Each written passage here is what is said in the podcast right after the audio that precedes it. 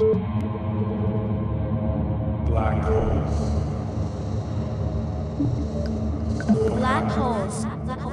Black holes. Buchi neri del palinsesto di Blackout. che risucchiano detriti e altri contributi orbitanti.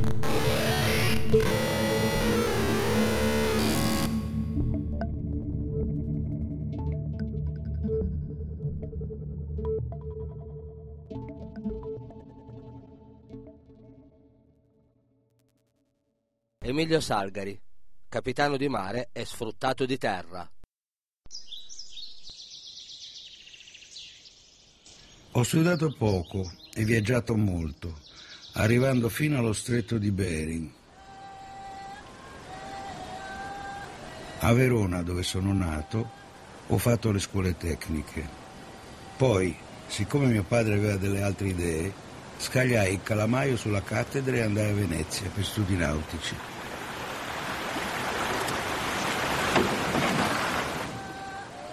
Mi ricordo ancora che giovanissimo parlavo dei marinai come della gente più audace e più robusta del mondo. Mi ricordo che sui miei libri disegnavo centinaia di brigantini con le vele sciolte al vento, disegnavo burrasche, naufragi, marinai, ancore e per di più migliaia di carte geografiche.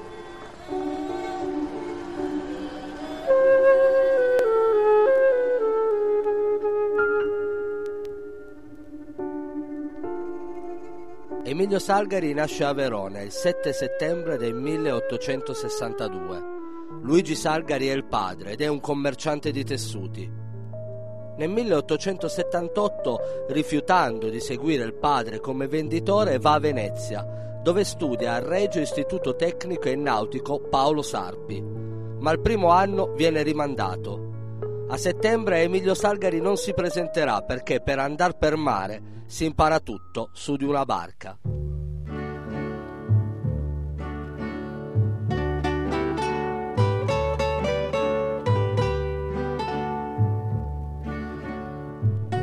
Comincia così a frequentare il porto a Venezia.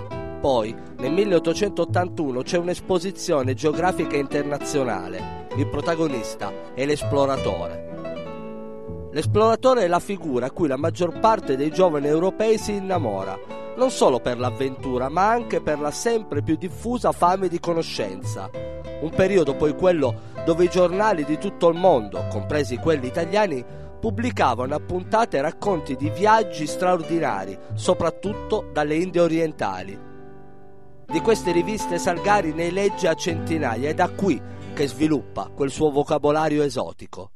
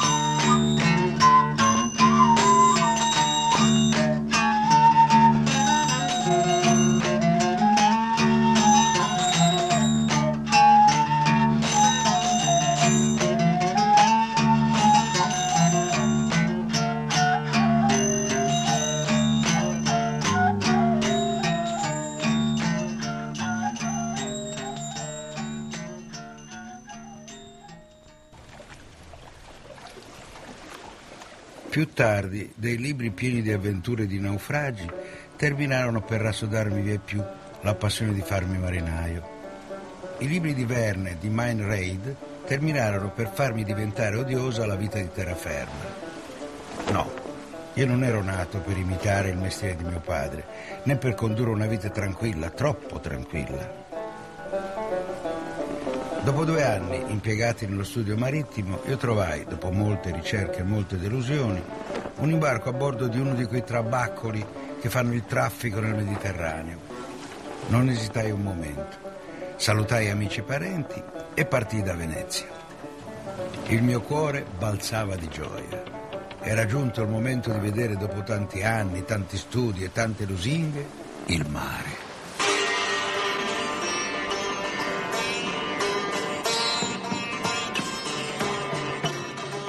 Io ho viaggiato nella mia vita di marinaio provando emozioni non comuni e non comprensibili per colui che è comodamente seduto in casa sua.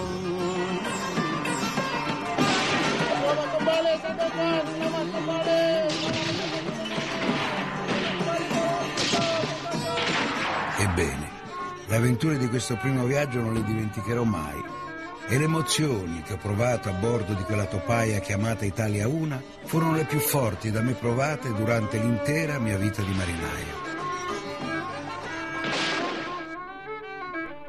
Nessuno trova le prove dell'imbarco del giovane Salgari. I giornalisti diranno di lui che si era inventato tutta la storia del suo andar per mare. Bah, chi lo sa? E soprattutto, che cosa ci importa? Il capitano Salgari torna a Verona e invia alcuni suoi racconti ad una rivista veronese, La Nuova Arena, che a partire dal 1883 inizia a pubblicarli.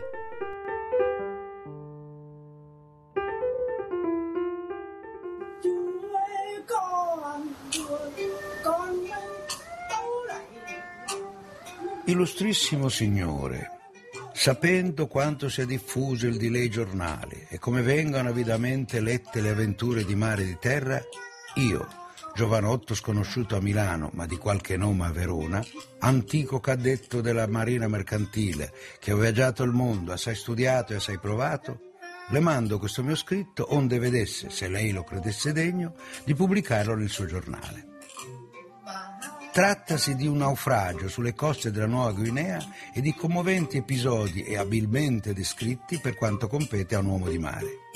Mi affido a lei, lo legga questo scritto e se incontra, settimanalmente mi prenderò la briga di mandarne altri, possedendo un vasto quanto svariato repertorio.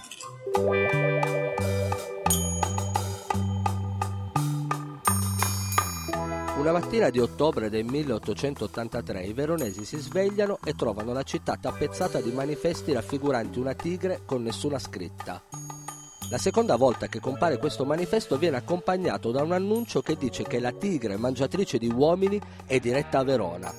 Il giorno successivo la nuova arena annuncia che la tigre mangiatrice di uomini è Sandokan, del capitano Salgari.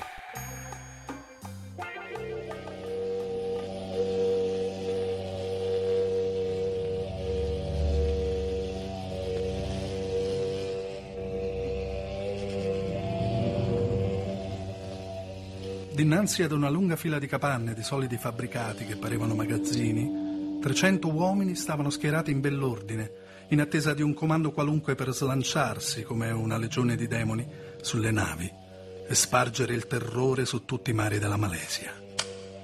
Che uomini e che tipi! Vi erano dei malesi di statura piuttosto bassa, vigorosi, agili come scimmie, dalla faccia quadra ed ossuta, dalla tinta fosca, uomini famosi per la loro audacia e ferocia. All'apparire della tigre della Malesia, un fremito percorse le lunghe fila dei pirati. Tutti gli occhi parvero incendiarsi e tutte le mani si raggrinzirono attorno alle armi. Partiamo, comandò il pirata volgendosi all'equipaggio. Le ancore vennero salpate da due squadre di demoni verde oliva o giallo sporco e due legni, fatte due bordate, si slanciarono in pieno mare.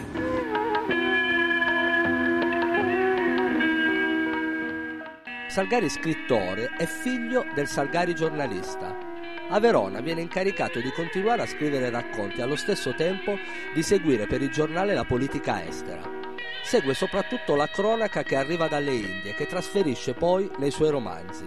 Riesce così a descrivere luoghi lontani, lontanissimi, con assoluta precisione.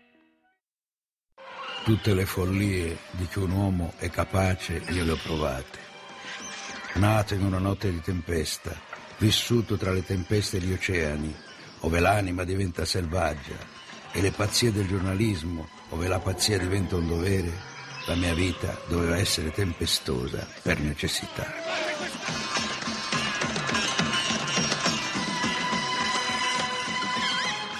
Ma un giorno ho veduto voi e in me si è operato uno strano cambiamento. Ho sentito come il bisogno di amare, ma realmente amare, fuori dalle tempeste in cui ero vissuto fino a ieri. Ho sentito come il bisogno di porre un freno agli impeti ardenti del sangue febbricitante e agli impeti irrefrenabili dell'anima selvaggia.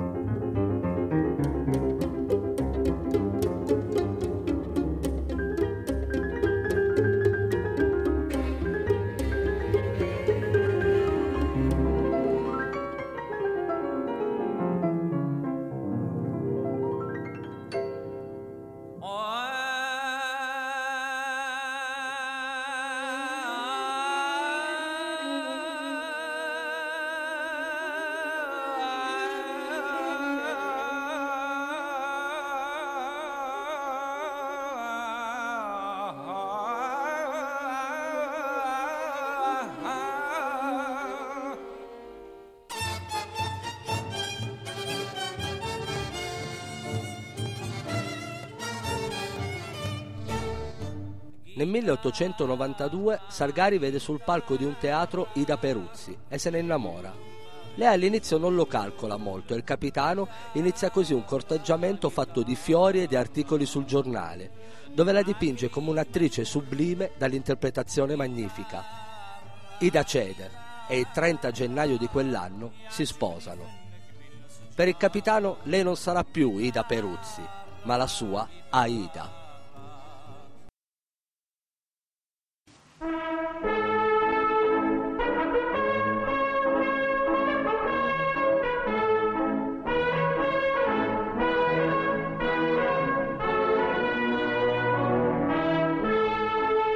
Sento come un tormento che non so domare.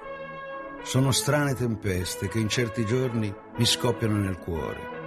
Strani fremiti che mi corrono per il sangue, come un desiderio ardente di libertà, di emozioni e forse qualche cosa di peggio delle semplici emozioni.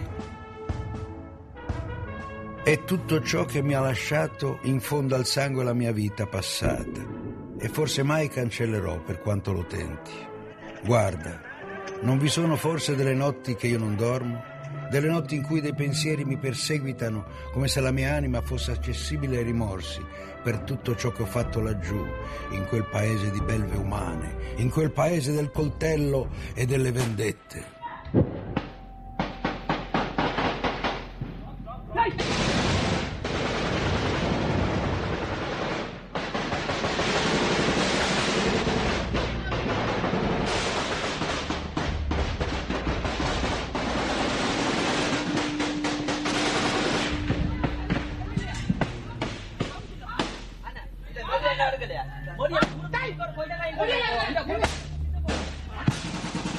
Ora che vedo aprirmisi in un paese straniero una via che non speravo, sento di essere diventato un altro uomo.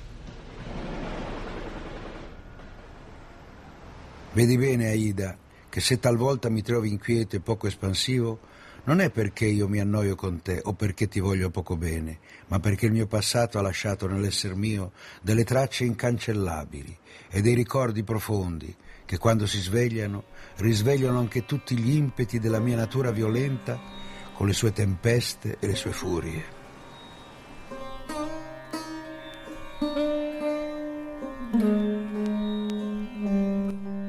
Da questo grande amore nasce la primogenita Fatima, a cui seguiranno tre maschietti, Nadir, Romero e Omar. Tutti nomi che escono dalle pagine delle sue avventure. Non è facile per lui, abituato a viaggiare con la mente, essere proiettato nella verità.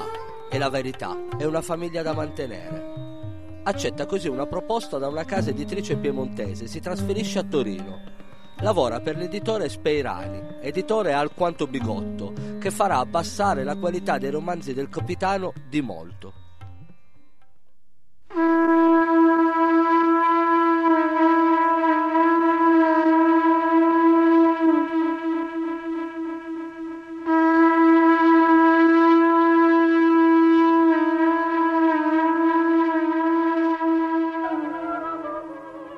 Non so, tu mi hai stregato.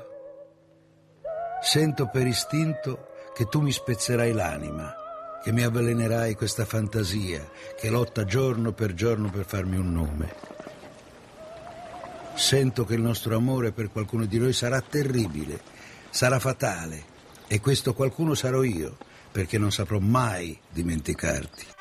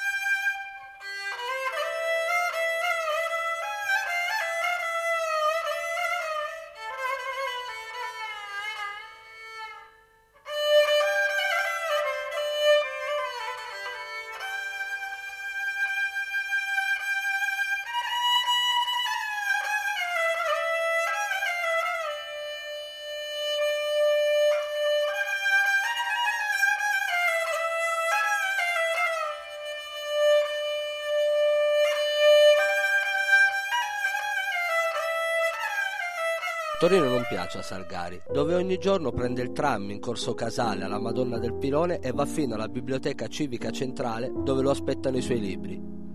Tra il 1892 e il 1898 produce una trentina di opere, inizia ad essere conosciuta a livello nazionale e non solo dai ragazzi. Ma i soldi non bastano mai. La casa editrice torinese pretende tanto ma paga poco, assai poco. Nel 1899 gli giunge una proposta da una casa editrice genovese, la Bemporad, e così il capitano ritorna al suo mare.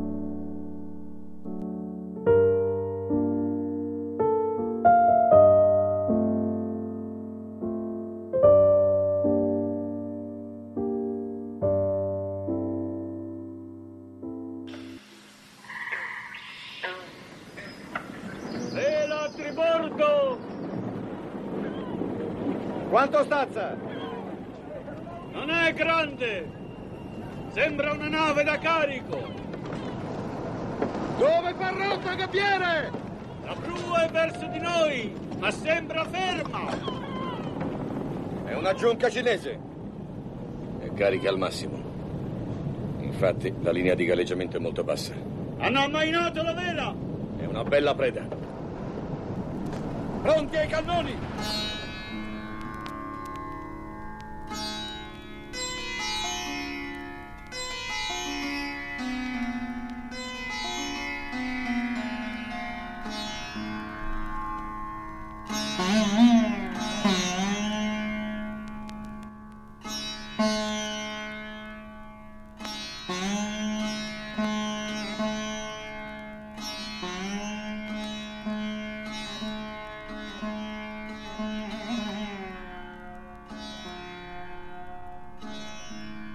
Sono anni buoni per il capitano. Con il Corsaro Nero arriva a vendere le 100.000 copie, in un paese dove in pochi sanno leggere. Ma sono sempre le spese e i debiti che rincorrono Salgari, un po' come il fantasma delle vendette rincorre i suoi corsari. Ritorna a Torino, lontano dal suo amato mare e di nuovo con una mole di lavoro incredibile. Più di tre pagine dattiloscritte al giorno è quello che gli chiede il suo editore, ed è quello che Salgari fa.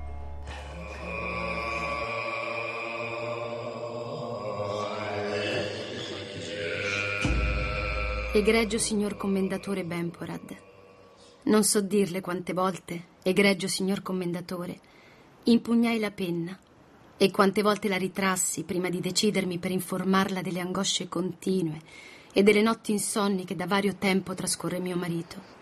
Lei avrà certamente indovinato che colei che scrive è la moglie e madre di quattro figli del Salgari. Poiché ho trovato il coraggio di parlarle a cuore aperto, Voglio dar sfogo per intero all'animo mio. Quali soddisfazioni morali ha provato e prova mio marito, pur essendo uno dei più noti scrittori d'Italia? Nulla, sempre accanito al lavoro. E quello che ancor più lo rattrista è che l'aspettabile casa Bemporad mai scriva a mio marito per incoraggiarlo.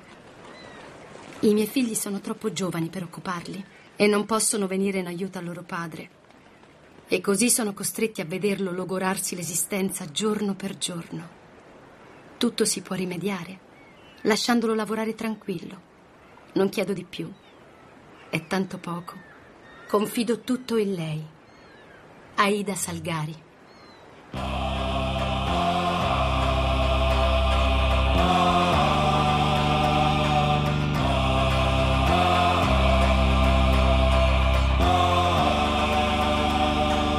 Eines Tages kam ein klarer Geist über mich.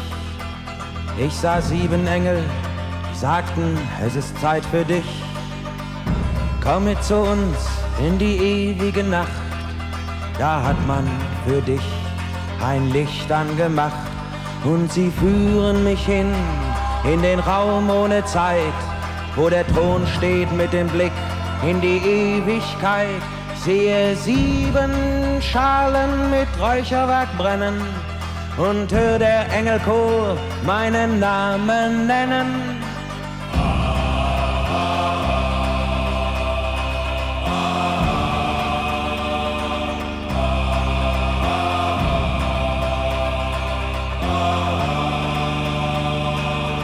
Und durch ein Meer von Glas und Gestein trete ich nun in den Thronsaal ein, sehe einen Regenbogen mit 24 Thronen, darauf sitzen die Ältesten mit goldenen Kronen. Vor dem Thron in der Mitte sehe ich vier Gestalten sitzen, deren Augen wie Smaragde blitzen. Und sie loben Tag und Nacht und immer da den, der da kommt der da ist und der da war.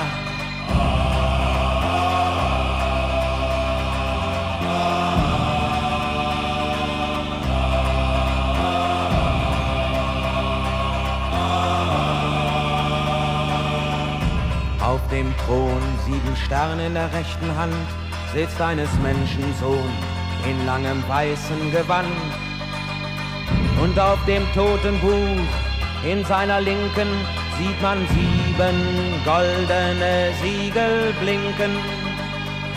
Hinter dem Regenbogen kann ich einen Spiegel sehen und ich sehe mich darin auf dem Throne stehen und ich erkenne mich und ich erkenne meinen Sinn. Ich komm, ich geh, ich war und ich bin.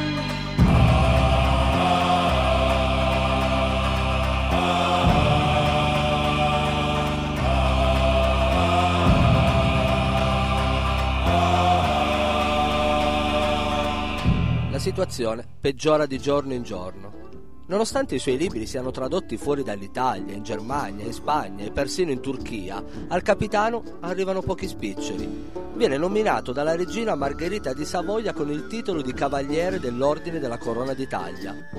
Ma questa medaglia non gli serve per dare da mangiare ai suoi figli.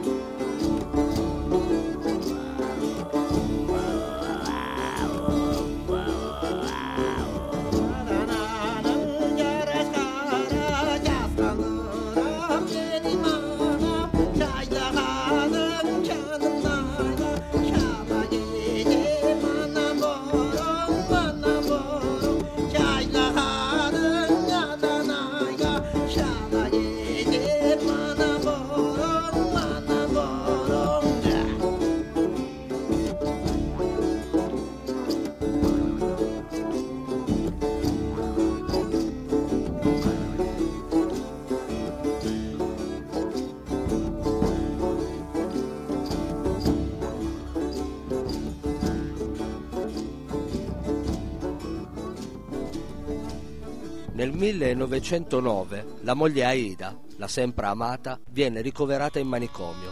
È troppo per il capitano, che la mattina di martedì 25 dicembre 1911, prima di prendere il solito tram, saluta i figli con una carezza.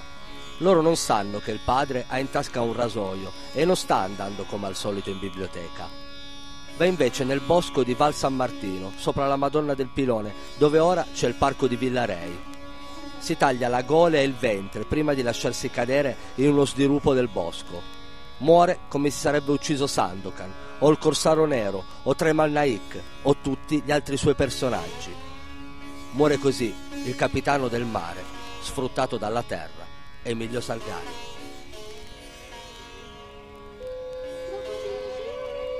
Ai direttori dei quotidiani torinesi, vinto dai dispiaceri di ogni sorta, ridotto alla miseria, malgrado l'enorme mole di lavoro, con la moglie pazza all'ospedale, alla quale non posso pagare la pensione, mi sopprimo.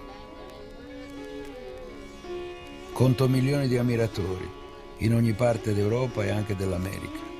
Li prego, signori direttori, di aprire una sottoscrizione per togliere dalla miseria i miei quattro figli e poter passare la pensione a mia moglie finché rimarrà all'ospedale. Col mio nome Dovevo attendermi altra fortuna ed altra sorte. Sono certo che loro, signori direttori, non mancheranno di far aiutare i miei disgraziati figli e mia moglie.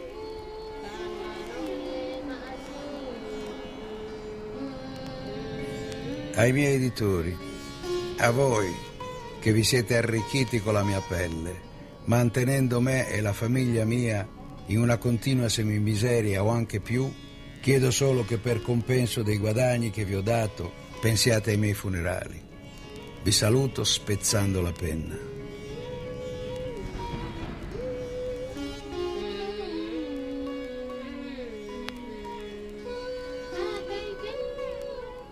Miei cari figli, sono ormai un vinto. La pazzia di vostra madre mi ha spezzato il cuore e tutte le energie. Io spero che i milioni di miei ammiratori, che per tanti anni ho divertito e istruito, provvederanno a voi. Non vi lascio che 150 lire, più un credito di 600 lire che incasserete dalla signora Nussaumer. Fatemi seppellire per carità, essendo completamente rovinato. Mantenetevi buoni e onesti e pensate appena potrete ad aiutare vostra madre. Vado a morire nella valle di San Martino, presso il luogo dove andavamo a far colazione. Si troverà il mio cadavere in uno dei burroncelli che voi conoscete, perché andavamo a raccogliere i fiori. Vi bacio a tutti, col cuore sanguinante, il vostro disgraziato padre, Emilio Salgari.